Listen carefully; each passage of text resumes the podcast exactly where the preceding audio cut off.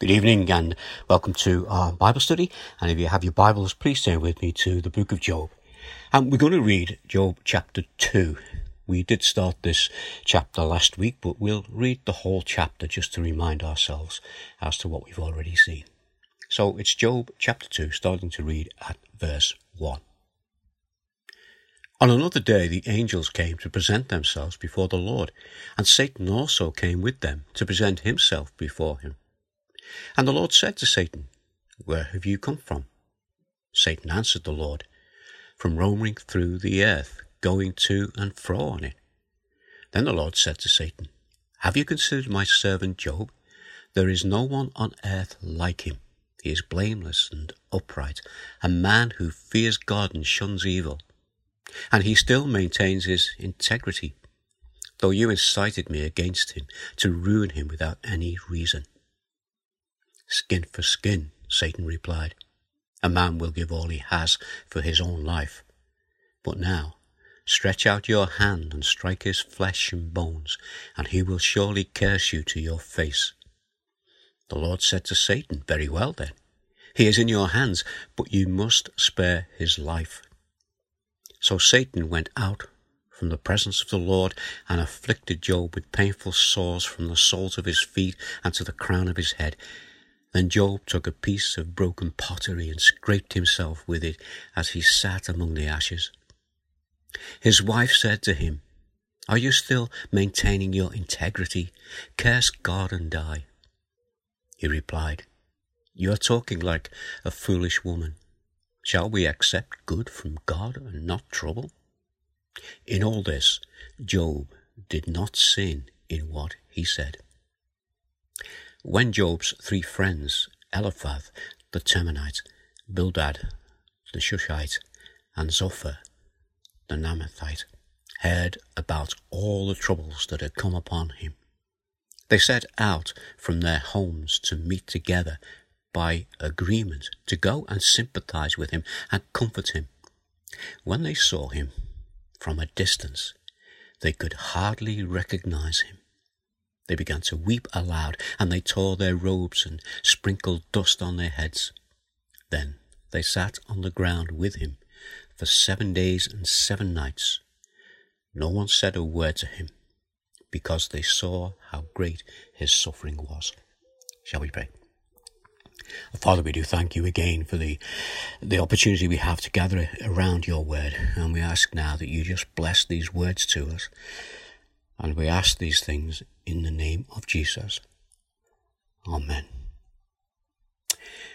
Well, on this section uh, this evening, I want us to look really from verse 7 and we'll probably get down to verse 10. And I've titled this Family and Friends. So let's just take a couple of verses from what we've just read, verse 7 um, and verse 8. So Satan went out from the presence of the Lord and afflicted Job with painful sores from the soles of his feet to the crown of his head. Then Job took a piece of broken pottery and scraped himself with it as he sat among the ashes. Now, this is where we left Job last week, as he was still suffering from the effects of Satan's last attack on his loved ones and all his possessions. Now, Satan attacks Job physically and we know that Satan's objective is for Job to curse God. So that Satan can then say that Job, and by implication, the rest of mankind, are only serving God for what they can get out of him, and not because God is worthy of our worship. You know, Satan's greatest weapons are his lies and his deception. Let's ask a question. How did he get Adam to disobey God? Well, we need to go back to Genesis, Genesis chapter 3 and verse 1. This is Satan speaking. Did God really say you must not eat from any tree in the garden? What he's doing here is he is sowing seeds of doubt in Eve's mind. If we go to verse 4 of Genesis 1, he went on and said, You will not certainly die. What's he doing here? He's telling an outright lie. Down to verse 6.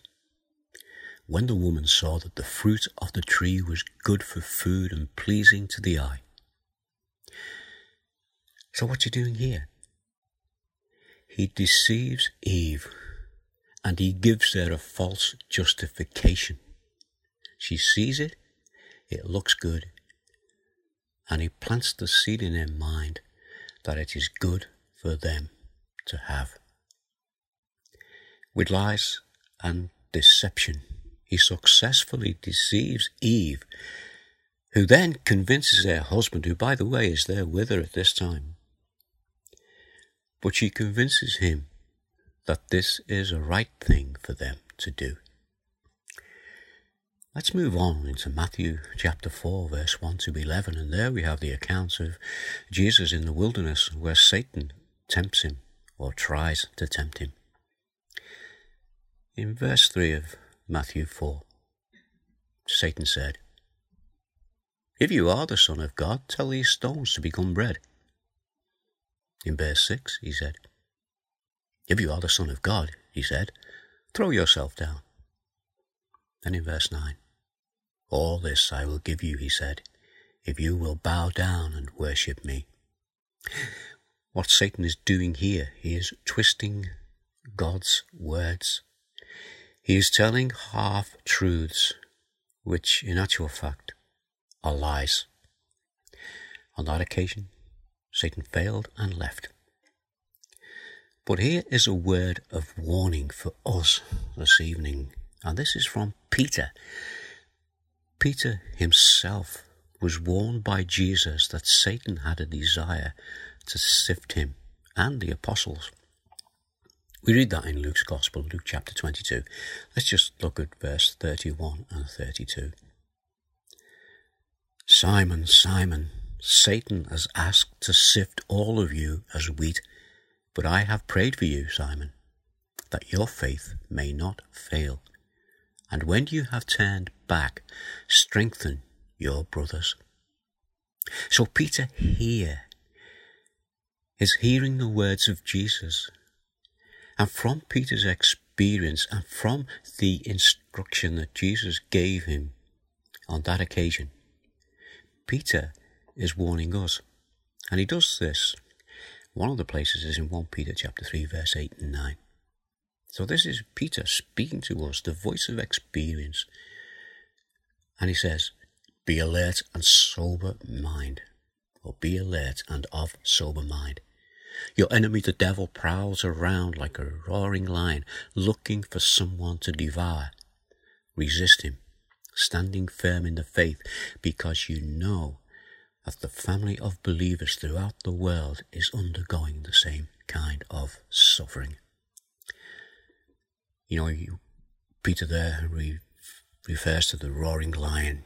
You know, the roaring lion, when he prowls, he can be as quiet as a mouse. Let's go to 2 Corinthians, and this is chapter 11, verse 14. And this is Paul, the Apostle Paul speaking. For Satan himself masquerades as an angel of light. So let's take these thoughts with us as we go back to the book of Job and we read verse 9 of chapter 2. His wife said to him, Are you still maintaining your integrity? Curse God and die. Now, in this verse, we are introduced to Job's wife. Now, I said at the start of this Bible study that we will be called upon to challenge our preconceived ideas and our assumptions. And here we have this woman mentioned in this very short verse, followed by the next verse, which is a rebuke from Job. Now, you know, as far as we men are concerned, is this the nagging wife? Well, let's think about that. First of all, this woman is a witness to Job's integrity the one who is closest to him, who knows him better than anyone else on earth. And without knowing it, she is confirming to us that her opinion of her husband is the same as God's opinion of him. Secondly, she too has suffered the loss of her children, her friends, her financial support, and their status in society. Now she's seeing her husband suffering physical pain so bad that he's taken himself away to the city dump where he's having to scrape the boils and the sores on his body with a broken piece of pottery in an attempt to ease the pain that he's in. Thirdly, she's a broken woman who sees her husband suffer in such a way, and she's thinking that it would be better for Job to die, and the way for him to die would be for him to curse God. You know, we've got to see all this in context and we have to see the uniqueness of what is happening here. Satan has been given control of this situation. His objective is for Job to curse God. He's now using Job's wife to achieve this. We have been given no reason to believe that Job's wife is not a godly woman, a woman who loves her husband. Remember, God has blessed Job, and one of the blessings was that Job had a loving family.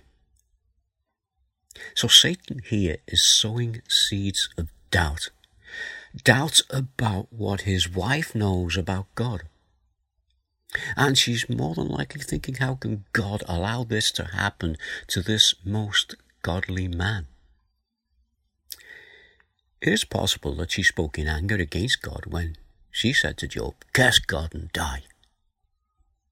It's also possible that she spoke those words to Job as a loving wife, asking him to do what she sees best for him. Job, curse God and, and, and die. In this situation, we know that Satan, in his prowling, lion like angel of light, lying and deceptive way, is manipulating and using every means at his disposal. And his aim is to get Job to curse God. You know, he did it with Eve. When she enticed her husband Adam to sin on that occasion, Satan succeeded. Will he succeed with Job's wife? Well, let's find out. Let's go to verse 10 of chapter 2. He replied, You are talking like a foolish woman. Shall we accept good from God and not trouble? In all this, Job did not sin in what he said. Now, again, we don't know whether Job spoke these words to his wife in an angry way or with the words of consolation and correction. But what we do know is that he was a godly man and a part of him, that godly part, had not changed. He was still a man of integrity. And notice that he didn't call his wife a fool. He said that she was talking like a foolish woman. You see, he could see that she was talking out of character. This is not like you to say these things. It's not like you to ask me to curse God and die. Well, what do we know? Well, we know what the Lord tells us about him. In all this, Job did not sin in what he said. What we know is what we read. But I think it would be wrong of us if we jump to the conclusion of seeing this woman as a nagging wife.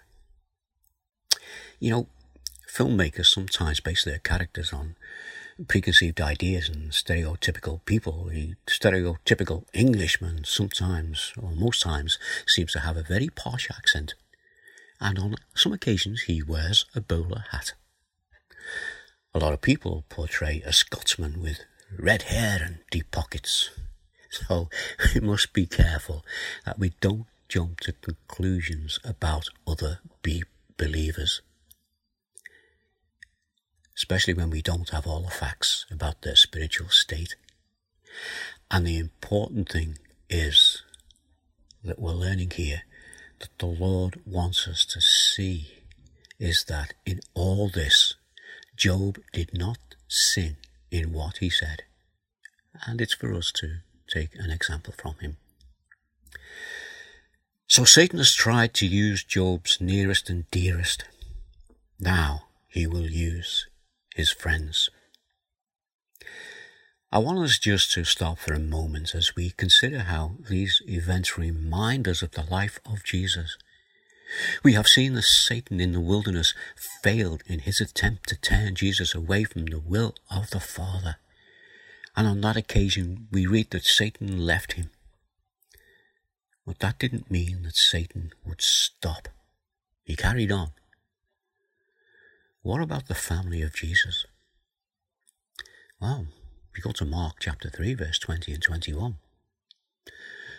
Then Jesus entered a house and began. Uh, then Jesus entered a house, and again a crowd gathered, so that he and his disciples were not even able to eat. When his family heard about this, they went to take charge of him, for they said, He is out of his mind. That was what they were thinking at that time. We praise God that they, they saw the truth of who Jesus was later. But on that occasion, they went in to that place when all those people were there and when Jesus was with them. And they said to all those people, He's out of his mind. Or about the friends of Jesus? Mark 8, verse 33.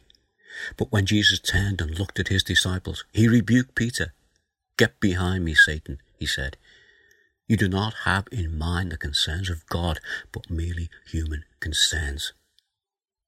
You see, Jesus here is being let down by his friend, Peter. Luke 23, uh, Luke 22, verse 3. And Satan entered Judas called this Iscariot, one of the twelve. So this is Judas one of the twelve, one of his chosen disciples who became his betrayer. And you know, these things that we're looking at, these are the things that the prophets said would happen. So as we continue to watch how Job suffered, he himself will become an example to us when we are suffering. As we observe Job's friends, we will see how not to act when we seek to comfort others. We're going to come to that in our next session. But here are a few thoughts for us this evening to take with us as we leave the narrative part of the book of Job and enter into what is the prose and poetic part of most of the remaining text, and it is a long book. But we're going to go through it together. And we need to remember these things as we go. Remember that Job's wife was a believer. Remember that Job's friends are believers in the Lord. And you're going to see that they can quote scripture. They can form opinions.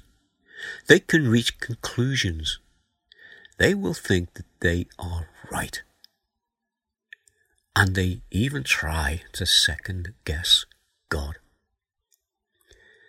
Now, I hope that at some time or other, I and you will recognize our own shortcomings as we seek to learn from the mistakes that are made by Job's friends. Now, we all know that this is not an easy book to digest. But you know, as with a good meal, we will remember not everything about it, but one thing that we will remember is that it's done us good.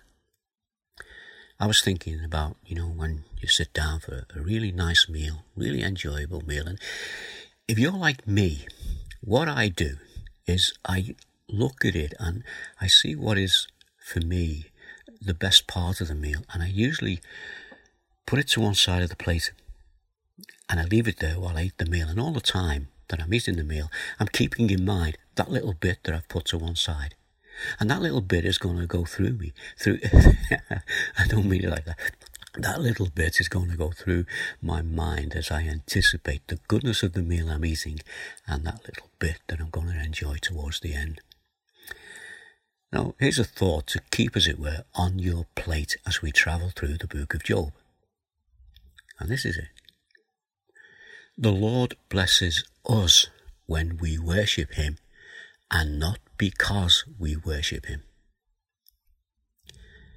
Do? The Lord blesses us when we worship Him. And He doesn't bless us because we worship Him. There's another little snippet to keep in mind. We worship the Lord for who He is, and our faith is in what He has done. We still have it, as it were, a full plate on the table before us. But as we continue, take those thoughts with you as we go. Now, next week, we're going to be introduced to Job's friends. So we can look forward to that. But in the meantime, let's just pray. Father, we thank you again for this evening and the way we've been able to gather around your word. And our Father, we just pray that you will teach us what you would have us know from this book of Job. Our Father, it is a difficult book, it is a long book.